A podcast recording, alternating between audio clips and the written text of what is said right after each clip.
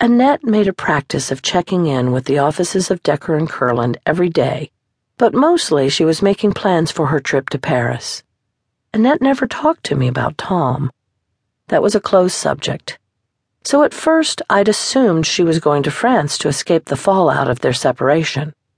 But no, it was a business trip. What's in Paris? I asked.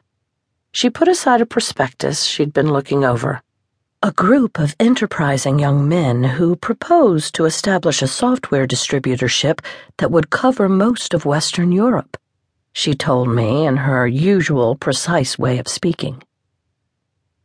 We've been researching the market to see if there's a real need for such a service, and the answers turned out to be a resounding yes.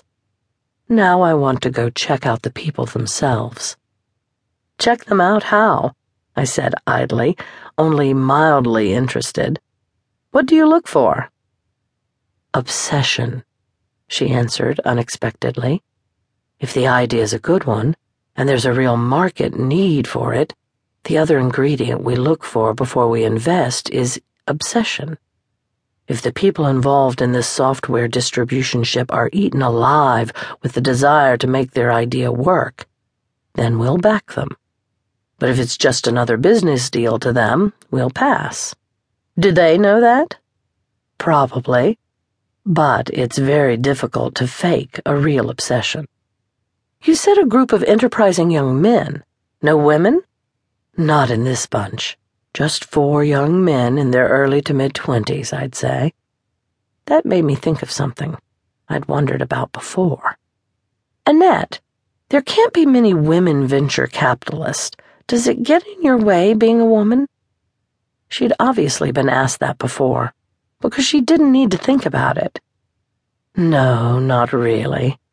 Money's money, whether it comes from a man or a woman.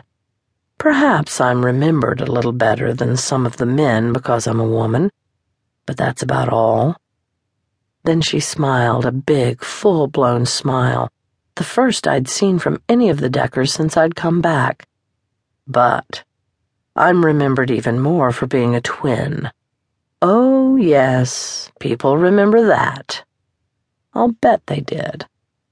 Another time, Connie was taking a nap when Annette casually, too casually, asked me if I missed working in the theater. I said I did, a little, but I had found work that was satisfying. If someone offered me a plum directing job on a platter, I'd probably take it.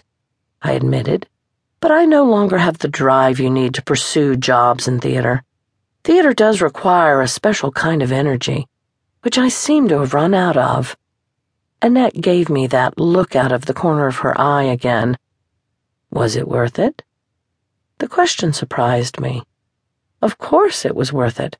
I wouldn't have missed it for the world. Even though you failed, it was like a slap in the face. I didn't fail completely, I told her, hating the defensive note in my voice. I had some good moments. She smiled, mouth only. Good moments. And were those good moments reason enough for turning your back on us? Ah, that was it. She resented my not staying with them just as I'd feared.